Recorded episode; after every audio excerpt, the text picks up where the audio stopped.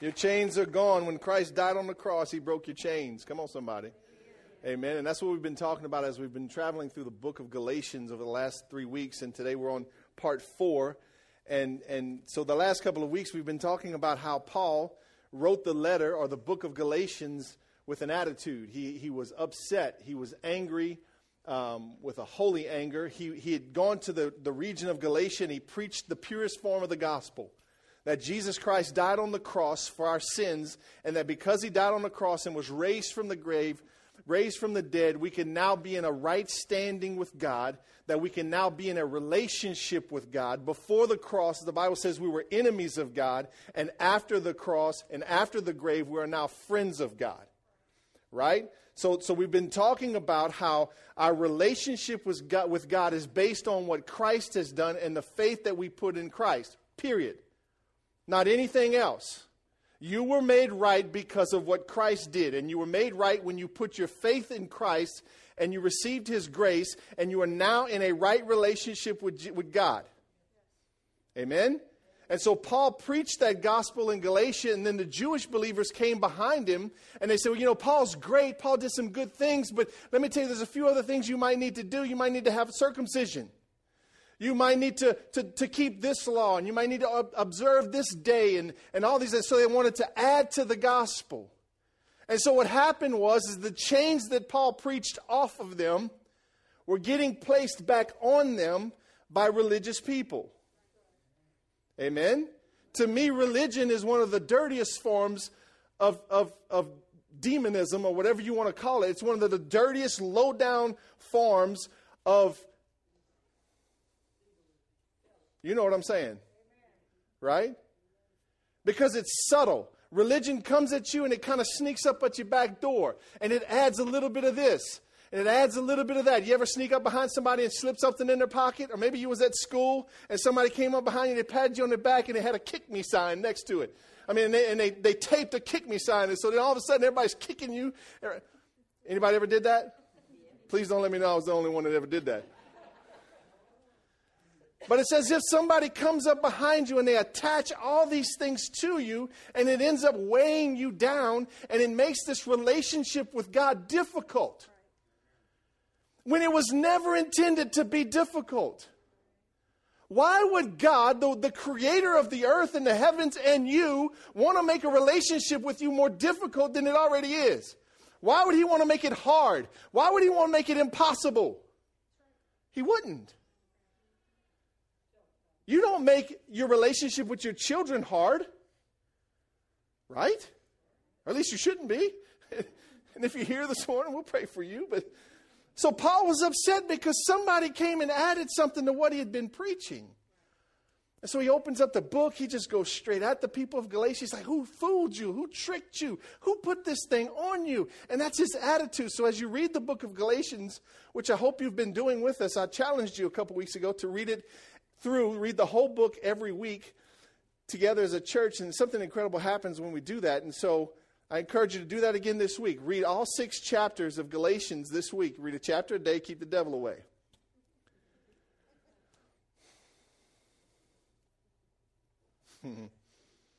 so today we're in part four, and I want to talk to you about slaves versus sons.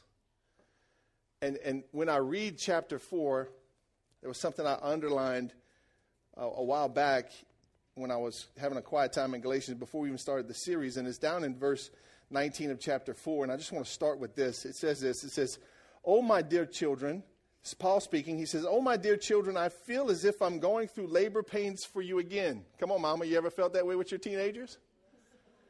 I feel like I'm going through labor pains again. Lord Jesus, would you get right? Paul says he feels like he's going through labor pains again, and they will continue, watch this, until Christ is fully developed in your lives. Now, there's something rich right there. Paul basically came to the understanding that I'm going to be with these people and I'm going to be laboring with them and I'm going to have to preach again. I'm going to have to bring the gospel again and I'm going to have to encourage and I'm going to have to cast out devils and I'm going to have to keep on keeping on until the fullness of Christ is developed inside of them. That's called spiritual maturity. Right? I think sometimes we get caught up in giving up on people too quick. Some people develop slower than others, right? Some of your kids hit puberty before other kids did. Some the, sometimes you just develop slower. But we all need somebody to place a little bit of foot on our action.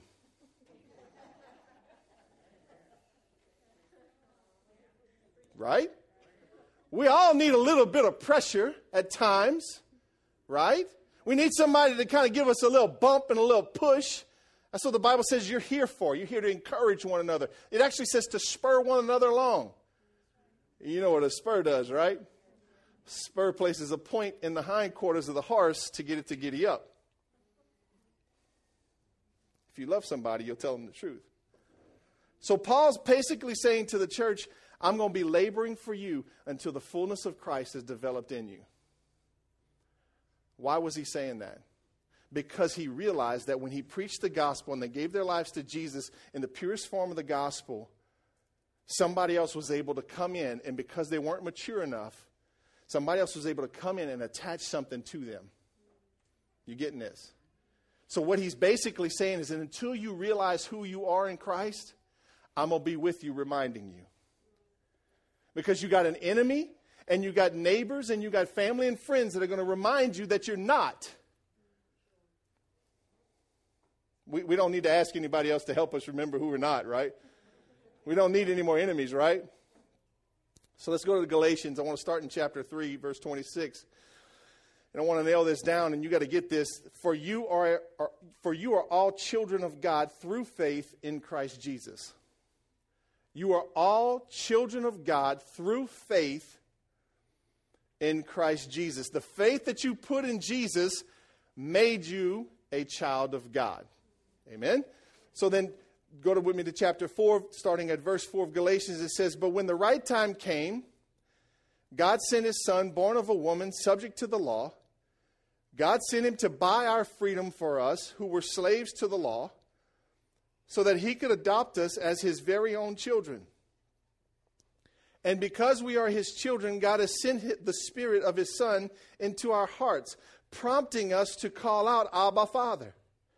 Now you are no longer a slave but God's own child.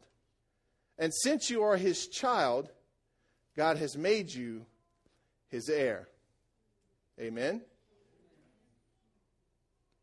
Christ came and bought our freedom, and his spirit is inside of us, and it prompts us to cry out, Abba, Father. The Spirit of God that is inside of you is prompting you in your relationship with Jesus. That's why when you go through hell and high water and you go through hard times or you slip and you mess up, there's always something inside of you. And you know this is true. There's always something in there that's just kind of it's it's it's kind of giving you this unction to kind of go back to God and to cry out, God, please forgive me, Lord, help me, whatever it is. There's always something there. That's the Spirit of God inside of you prompting you to cry out, Abba, Father. And all you got to do is listen to it. right? Sometimes you don't know what to pray. Sometimes it's just a simple help. Right? Lord, I need help. So we're talking about slaves versus sons. Look at the end of that verse. It says, And since you are, are his child, God has made you his heir. Say heir. He's made you his heir. Let me, let me define that word for you real quick. I love, I love these two different versions of the definition. It says, An heir is a person legally entitled to the property or rank of another on that person's death. And then this one, a person inheriting and continuing the legacy of a predecessor. That's who an heir is. Or that's what an heir is. Some of you haven't had anybody die to leave you anything, and you've never been an heir to anything, and some of you have been. And, and if you were like me, you've had some things stolen from you when you were an heir, and you had some things that were given to you undeservedly because you were an heir. Amen? And so we're talking about slaves versus sons, and God says that because you're my child, you are now an heir of God. So let's look at a couple of things that a slave is versus what a son is. The first thing we see that a slave has a master when the son has a father. The slave has a master, the son has a father. You see the difference? There's one, one sees God as a master, and the other one sees God as a son. And the question is, is how do you see God today? How, what is your perception of God today? Is he a taskmaster to you? Is he, do you see God as someone who's just concerned about how you do and what you do? Or do you see him as a father who genuinely loves you and cares for you? Now, the trick in all this, and the thing we got to be careful of, is that most of us have had fathers in our lives that don't measure up to God. So, our, our, our, our image and our, our memory of a father is a bit skewed. You see, I, my father was not around. I didn't meet him till I was 18 years old. I didn't know what it was to have a father until I was in my 30s. And God restored our relationship. And then I was like, man, this, this father thing, father son thing's pretty cool. Of course, we were both old enough that we went somewhere with everybody thought we were brothers. So I missed out. but I had to I had to kind of build a bridge and get over that because that was my that was my crutch. That was the thing i used to feel sorry for myself was i never had a daddy around. Right? So it kept me in this place of i can't have a relationship with god because i never had a relationship with my daddy. Right? So listen to me. Despite what your father was like you can still have a relationship with god the father. And if you don't know how to do that you just show up Every day, just show up. I remember when Virginia, when Cheryl was pregnant for Virginia, and this thing hit me. I got the oh shoots in the spirit. I went, oh shoot, I've never been a daddy before. I never had an example of a daddy. I got scared. I got on my knees and I cried out to God. I was like, God, you, you time out, God. You can't give me a baby. I don't, I don't know what to do with this. I, I, I never had a daddy. I bet he's tired of me saying, I never had a daddy. That was my excuse, right? I don't know how to raise a kid. I've never had a daddy. You know what he said to me? Just do what I do to you to them. Doesn't that just simplify it? Just do what I do to you to them. Just treat them like I treat you.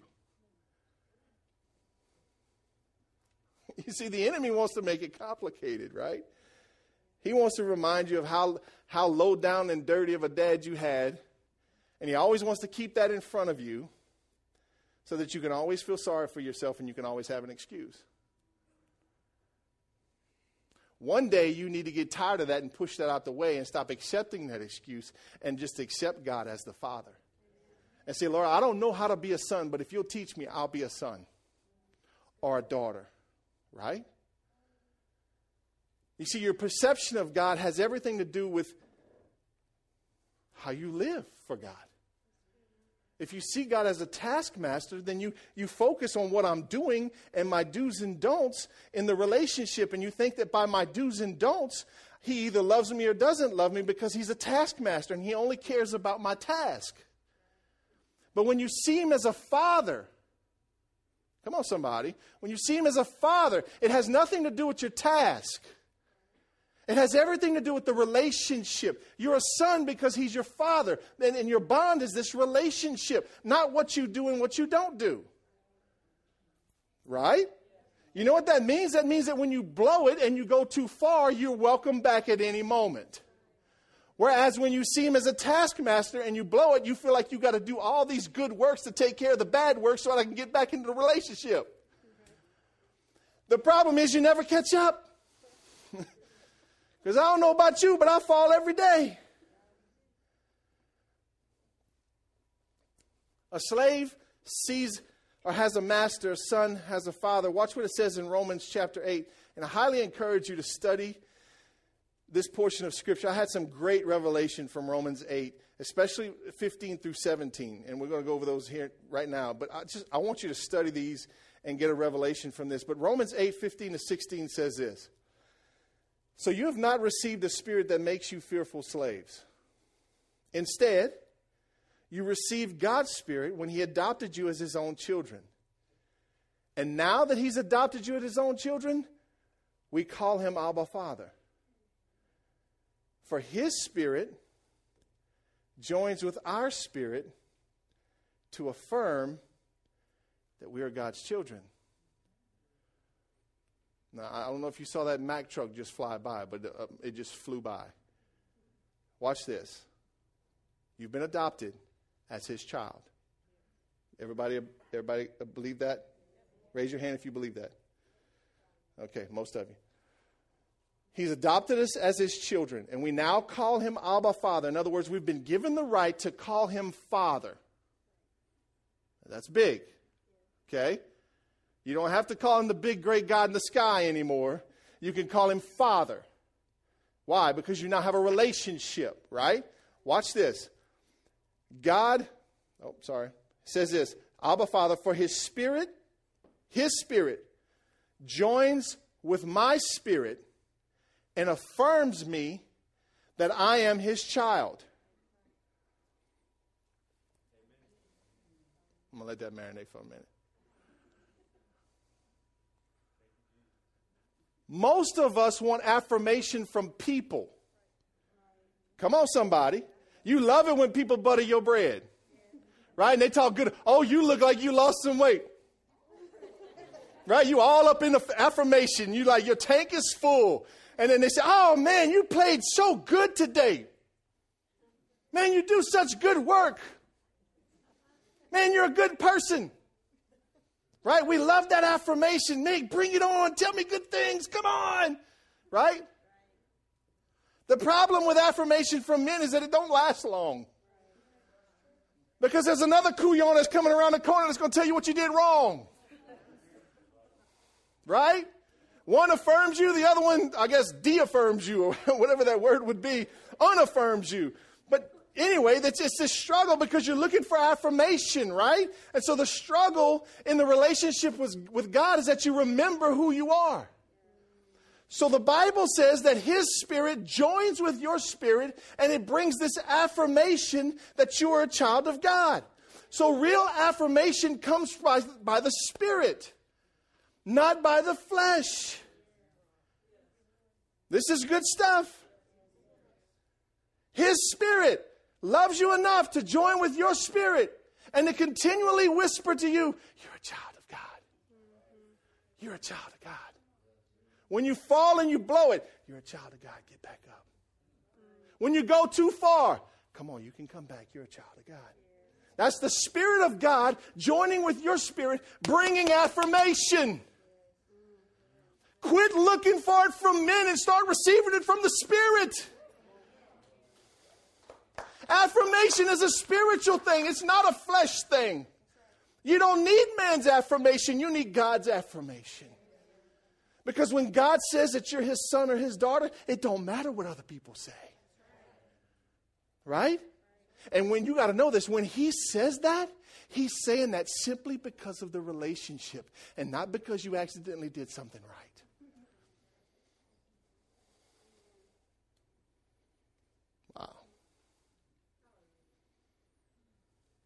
Heard that?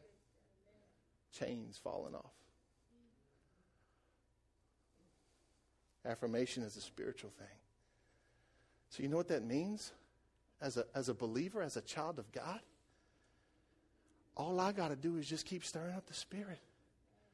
Right? That's why this walk with God is a spiritual thing. Right? That's why the Bible constantly says to stir up the Spirit. Focus on things in the heavenlies, not on things right here. Why? Because you need to stir up your spirit. So, so what happens when you don't feel like a child or you don't feel like God's son or daughter? What do you need to do? You just need to stir up the things of the Spirit. Come on. He gave you His Holy Spirit. Use it.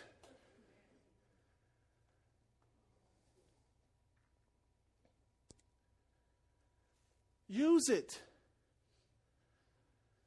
Let His Spirit affirm your spirit. Stir up the things in the Spirit.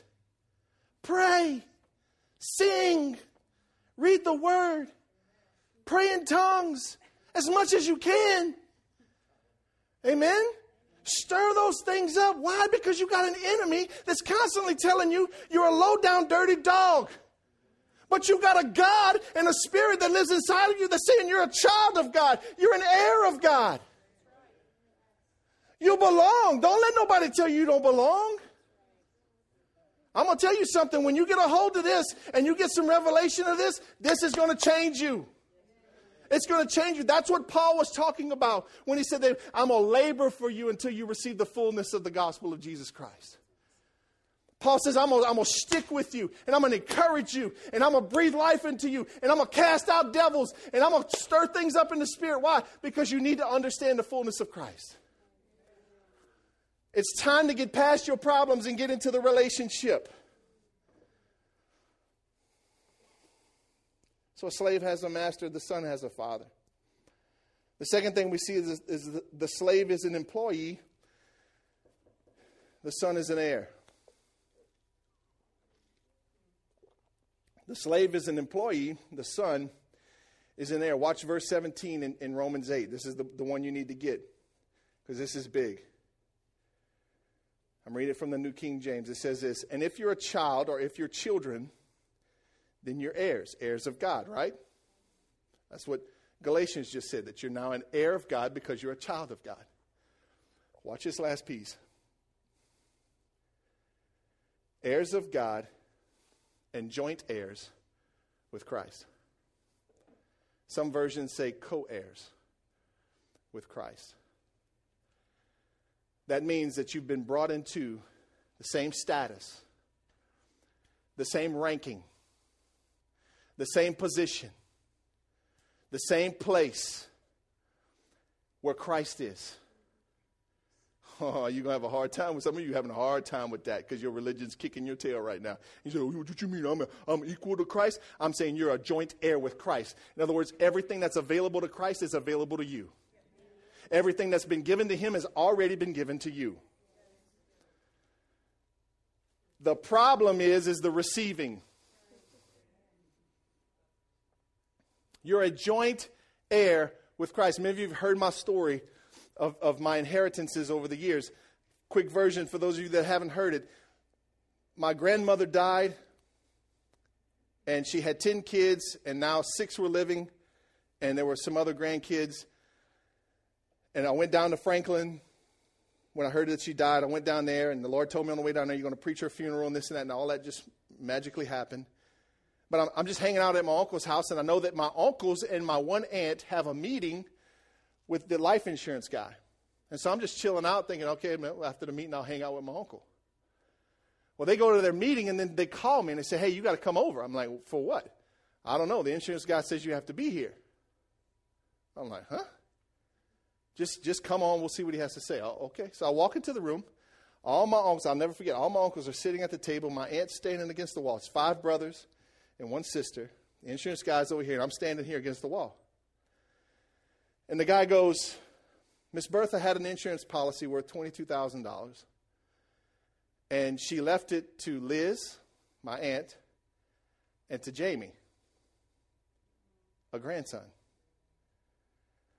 bypassed the five brothers, you should have felt the tension in that room. Here's the thing I had no idea I was an heir to my grandmother. I had no clue what was coming to me. Instantly, one of my uncles stands up and he goes, Well, y'all gonna throw that in a pot and split that with the rest of us, huh? And I'll be honest with you, I was shaking. You got to know my uncles. And many people I'm afraid of, but I was scared. Instantly, my aunt goes, because she knew him, she goes, heck no. She didn't say that nicely. And I was like, uh, uh, uh, uh, yeah, yeah. I'll split it.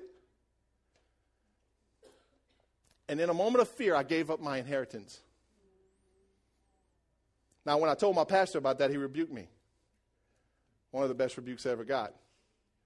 Because later on, couple months down the road, we sold some property. And they called me in.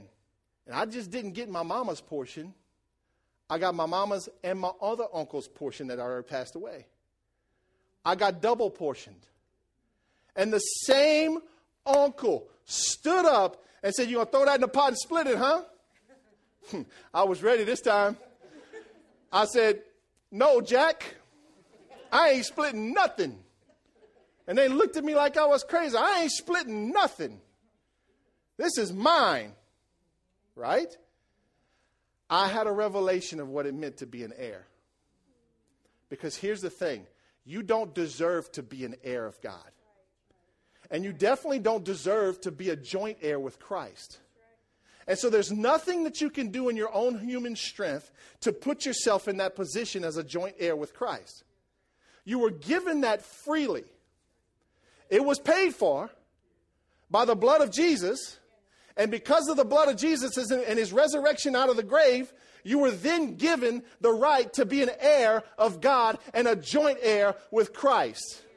So, do you know what that means? That means that you're going to suffer like Christ suffered. you see, I set you up. you're going to suffer with Christ, like Christ suffered. You're going to suffer. So, hello, you need to just expect it that as a Christian, as a believer, as a child of God, you're going to suffer. But you're also, you're also going to bask in the glory.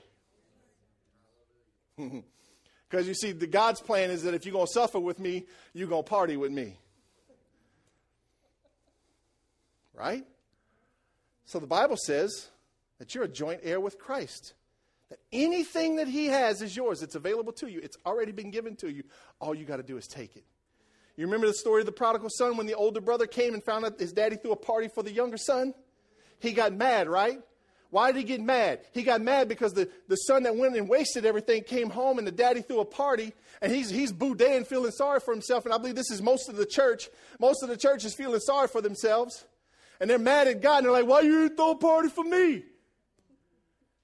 And the father turns around and says, everything I've had is yours.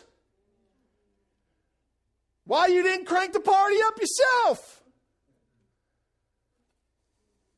Because here's the truth the beginning of that story, the father split his, his everything that he owned, he split it between the two sons. The older son already had his portion, but he never used it. He never enjoyed it. And I believe as children of God, we miss it more than we get it. That should bring some kind of authority to you. That should bring some kind of confidence to you. That should be screaming at you right now to get past your penny ante problems and to press on with God. Because you're already healed, you're already forgiven, you've been already put back together.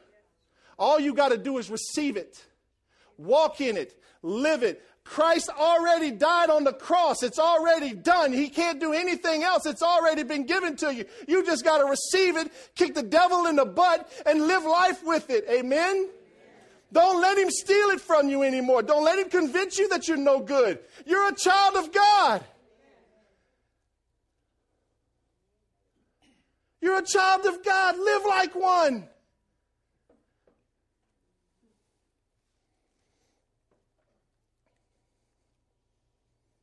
Good so far? And the third thing we see is a slave is driven by duty and a son is driven by devotion. One's driven by duty and the other's driven by devotion. You see, it should never feel like a duty. Amen? Watch what it says in Luke chapter 10, verse 38. You remember the story of Martha and Mary? It says, And Jesus and the disciples continued on their way to Jerusalem. They came to a certain village where a woman named Martha welcomed them into her home. Her sister Mary sat at the Lord's feet listening to what he taught. So Mary sits at Jesus' feet. She just enjoys the presence of Jesus. She just loves the relationship with Jesus. She's just basking in Jesus' presence. Watch this. Her sister, but Martha was distracted by the big dinner she was preparing. She came to Jesus. Can you believe this? She comes to Jesus. She says, Lord, doesn't it seem unfair that my sister just sits here while I do all the work? Let me ask you a question. Have you ever felt like that? when somebody just gave their life to Jesus and they're walking around free indeed and just having a good time in Jesus' presence and they don't seem to have any problems and the sun just seems to sh- always shine on them and don't and you ever get jealous of that and kind of go, oh, what's up with that, Lord? Why the sun ain't shining on me no more? Why I don't get that front row parking spot at Walmart anymore? You ever felt like that? She goes whining to Jesus. Listen, don't go whining to Jesus. It's not smart. Tell her to come and help me. But the Lord said to her, My dear Martha, you're worried and upset over all these details. There's only one thing worth being concerned about. Mary discovered it. And it will, be not, it will not be taken away from her. That's preaching to all you workaholics. All you people that got to have everything. Da, da, da, I'm preaching to you this morning. Let that down. Don't let that get in the way of sitting at the feet of Jesus. There's a time for that. And God made you like that, and there's nothing wrong with being like that. You just got to know when to put that down. Because that becomes an idol. I'm stepping on some toes this morning. Woo! You detail people don't like me right now. That's okay. I'm just trying to help you. Put that down. What Jesus said to Mary was, was put to Martha was put that down. And when it's time, you come sit at the feet of Jesus and you enjoy his presence. And the funny thing is, is that work that you're trying to worry about and those details, it just mysteriously gets done. You even got a hard time with that. You say, ain't nobody doing it but me, and if I didn't do it, ain't nobody ever going to do it. And I know how it is. I feel you. Listen to me. If it ever starts feeling like a duty, if it ever starts feeling like a, a task, this relationship with God, if it ever starts feeling burdensome, you just need to stop. You need to stop and you need to realign your spirit. You need to remind yourself of who you are in Christ. I'm a child of God. You may need to look in the mirror and preach to yourself. That is perfectly fine. Amen? You may need to draw back for a minute and get up in the spirit and pray and do whatever you do. Amen? Watch what Galatians says in, in verse 8 and 9. It says, Before you Gentiles knew God, you were slaves to so called gods that do not even exist. So now that you know God, or should I say that God knows you, why do you want to go back again and become slaves once more to the weak and useless spiritual principles of this world? Think about it. Jesus died on the cross, rose from the grave, gave you freedom, gave you right standing with God. Now, why in the world are you trying to make it complicated and go back to all these other things that don't even exist? We're serving and worshiping gods that don't even exist. We're letting our work get in the way. Preach, preacher. Letting the, letting things get in the way. Paul, Paul's telling them, he says, why? Don't become slaves to these weak and useless spiritual principles of this world anymore. Don't go back. Stay in the freedom. Stay in the relationship. Right? Just stay in the relationship. So, how do we stay in this relationship? How do we live in this relationship with God? I want to give you three points and I'm going to close it out. The first thing you got to do is you got to see God as a father. Number one, see God as a father. You need to change your perception of God. You need to change how you see Him. And if you're having a problem changing that, you need to pray and ask for help because I promise you, He is there to help you see Him differently. Forget about your past. The only thing that ever reminds you of your past is the devil. Right? Because in God's eyes, you don't even have a past. Right? Go forward into the relationship. Lord, help me to see you as a father. I don't know what it means to do that, Lord. I don't know what that looks like. However, you need to pray, pray and ask God to help you. Matthew 7, 9, and 11 says this You parents, if your children ask for a loaf of bread, do you give them a stone instead? Or if they ask for a fish, do you give them a snake? Of course not. So if you sinful people know how to give good gifts to your, your children, how much more will your heavenly Father give good gifts to those who ask him? You came in here today, some of you, and you, you came in here seeing God as a taskmaster, and you've seen him as a master and not a father. And let me tell you something, that's okay, but you just don't need to leave that way. What I just read says that if you ask like a good father, he will give it to you right? He's going to give it to you. Number two, approach God through relationship, not rules. not rules. Approach God through relationship, not rules. John 5, 39 to 40 says this You search the scriptures because you think they give you eternal life, but the scriptures point to me, yet you refuse to come to me to receive this life. You can't come to Christ and you can't come to God in this relationship by your intellect and by studying the scriptures. You come to Him in relationship, not by rules. You don't get close to God by the do's and don'ts. You get close to God because of the relationship.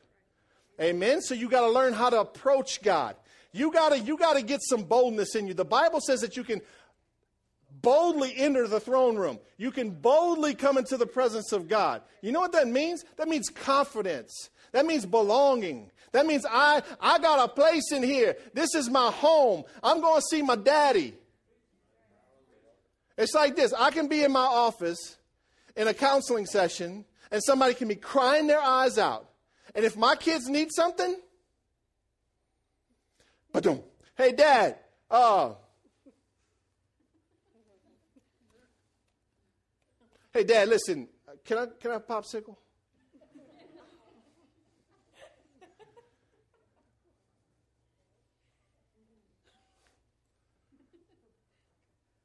How do you go to the Father? Do you go like a whipped puppy? Lord, no, I'm serious.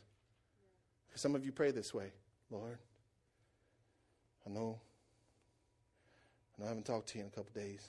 Um, can you help me? Don't do that. Because you know what you're saying to him? I've forgotten who I am. I forgot what you did for me.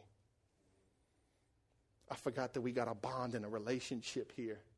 I forgot my place. I forgot that I'm an heir, a joint heir with Christ. I forgot that I belong. You come back in. The Bible says, come back in.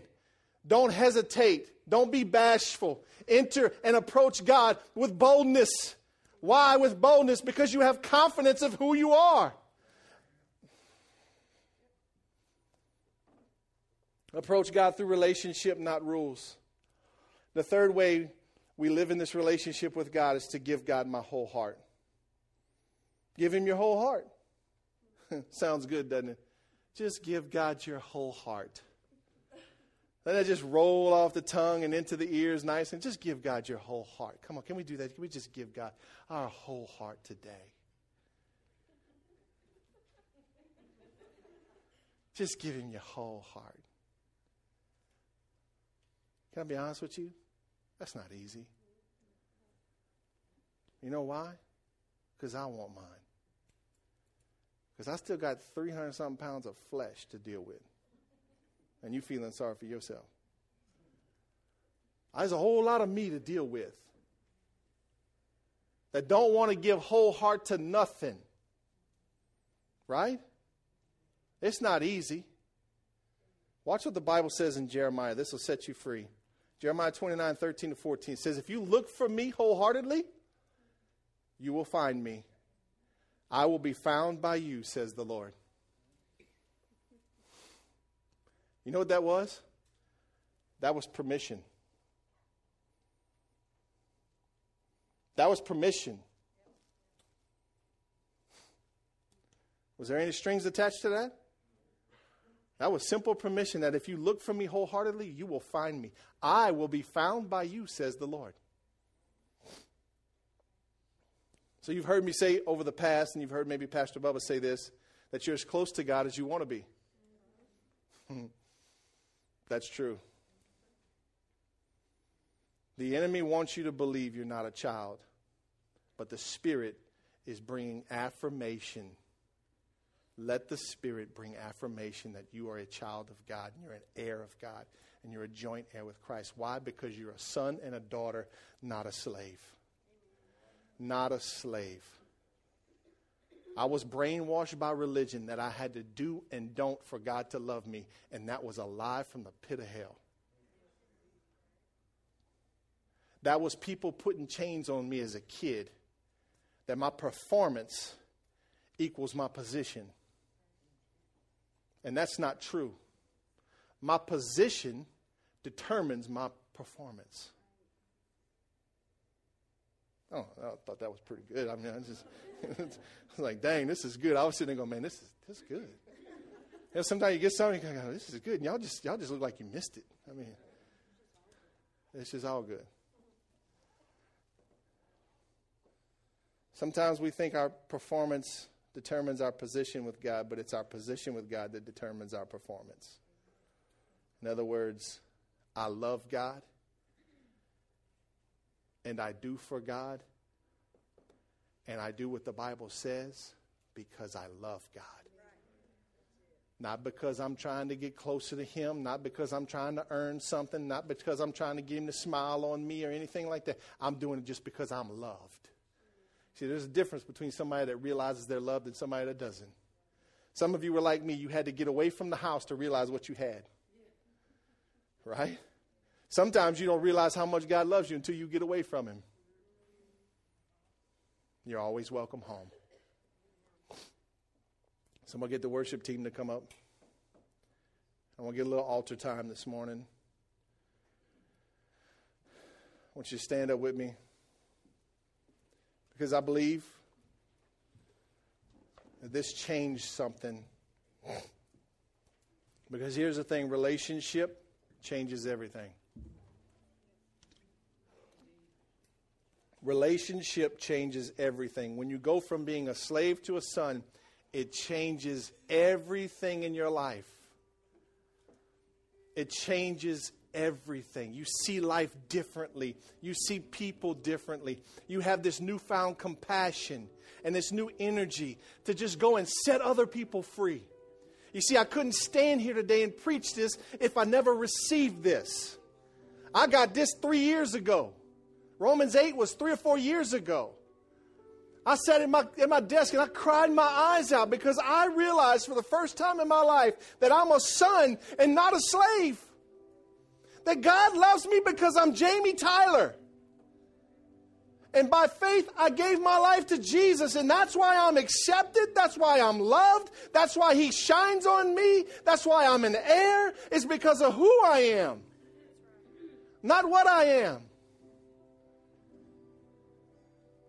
Amen? So I just want to pray for you this morning. And as I'm praying, if you need to come to the altar and you need to drop some chains, or maybe you need to get rid of some stuff, maybe you've been carrying a burden. And you realize this morning, you know what? I ain't supposed to be carrying this thing. Maybe this relationship with God has become burdensome and dutiful, Lord. And, and you just you just feel tired. that's you this morning. I just encourage you to come to the altars and just, just drop those chains and just come up here and, and just pray and ask God to take this from you and just release it to Him. Maybe you've been locked up in religion and rules and regulations, and, and it's the do's and don'ts that you've been focusing on more than the relationship. If that's you this morning, come up here and leave that at the altar.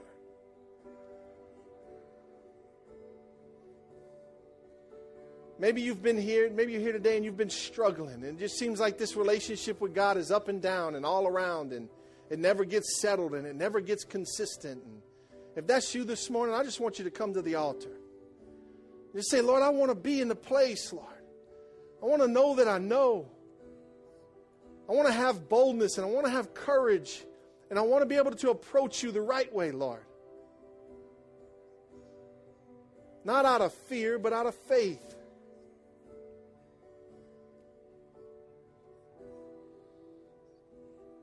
Lord, I just pray for this church this morning, Father, as these altars are open and an invitation's been given to come and to just drop things and leave things here.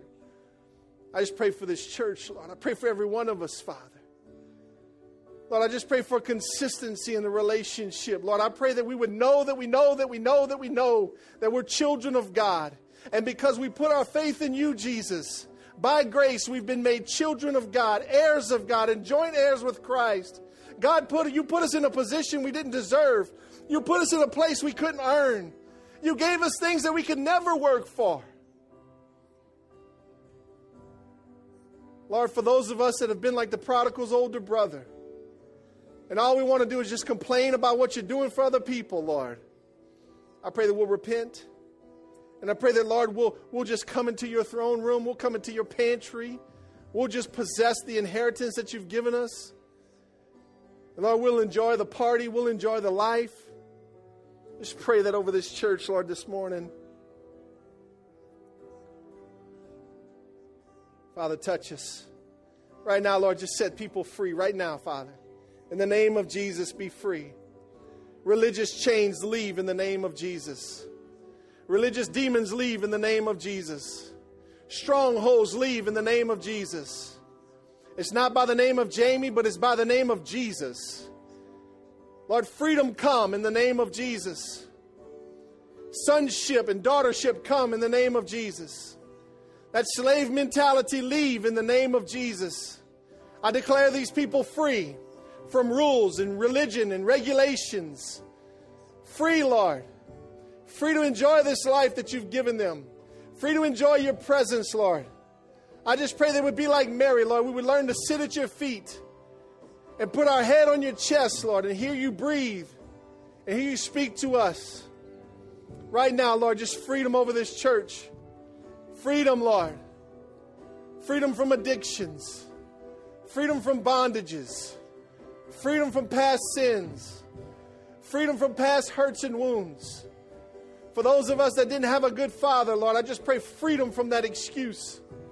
And Lord, it wouldn't be an excuse anymore, Lord, but it would be something that propels us to go deeper with you and to learn how to be a son and to learn how to love a father.